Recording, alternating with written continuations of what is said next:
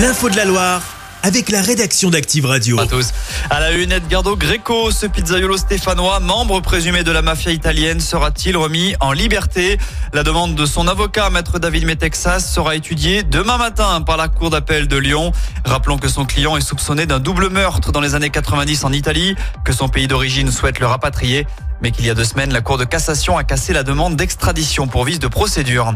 Lui détenait 3000 vidéos pédopornographiques. Un sexagénaire ligérien vient d'être condamné par le tribunal de Rouen à un suivi socio-judiciaire de deux ans avec une obligation de soins. Selon le progrès, les gendarmes avaient également retrouvé, lors de leurs investigations au domicile du mis en cause à Balbini, 12 000 recherches à caractère pédopornographique et zoophile. À Saint-Etienne, deux hommes condamnés suite aux livraisons via drone à la prison de la Talaudière. On vous parlait de cette affaire hier sur Active. On apprend cet après-midi que sur les sept personnes interpellées la semaine passée, deux ont été remises en liberté. Deux autres individus ont été condamnés, dont un lyonnais de 25 ans à de la prison ferme. Il a été incarcéré. Trois autres placés en garde à vue seront convoqués en mars prochain devant la justice. Toutes les infos sur ce dossier sont à retrouver sur activeradio.com. Dans le reste de l'actu, ce mouvement de grogne des centres sociaux de toute la France aujourd'hui, il demande aux acteurs nationaux et départementaux de la cohésion sociale un plan d'urgence. Ils se sentent écrasés par des charges grandissantes et des subventions qui stagnent. Chez nous, des actions ont eu lieu au quatre coins de la Loire ce matin avant un rassemblement départemental place Jean Jaurès cet après-midi.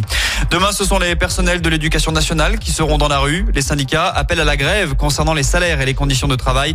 40% de grévistes sont annoncés dans les écoles primaires notamment. On note deux mobilisations prévues dans la Loire, à Rouen et Saint-Etienne à partir de 10h30. En parlant éducation à Villars, les parents d'élèves sont favorables à l'expérimentation de l'uniforme à l'école. C'est ce qui ressort d'une consultation. 70% approuvent la mesure tant au niveau élémentaire que maternel. La mairie va maintenant se rapprocher des services de l'éducation nationale. Enfin, on termine avec un mot de sport. En tennis, ça passe pour Océane Dodin à l'NG Open d'Andrézieux.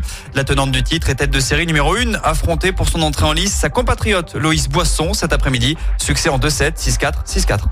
Chaque semaine, vous êtes plus de 146 000 à écouter Active uniquement dans la Loire. L'actu locale, les matchs de la SSE, les hits, les cadeaux, c'est Active. Source Médiamétrie, IR local, habitude d'écoute en audience semaine dans la Loire des 13 ans et plus, de septembre 2021 à juin 2023.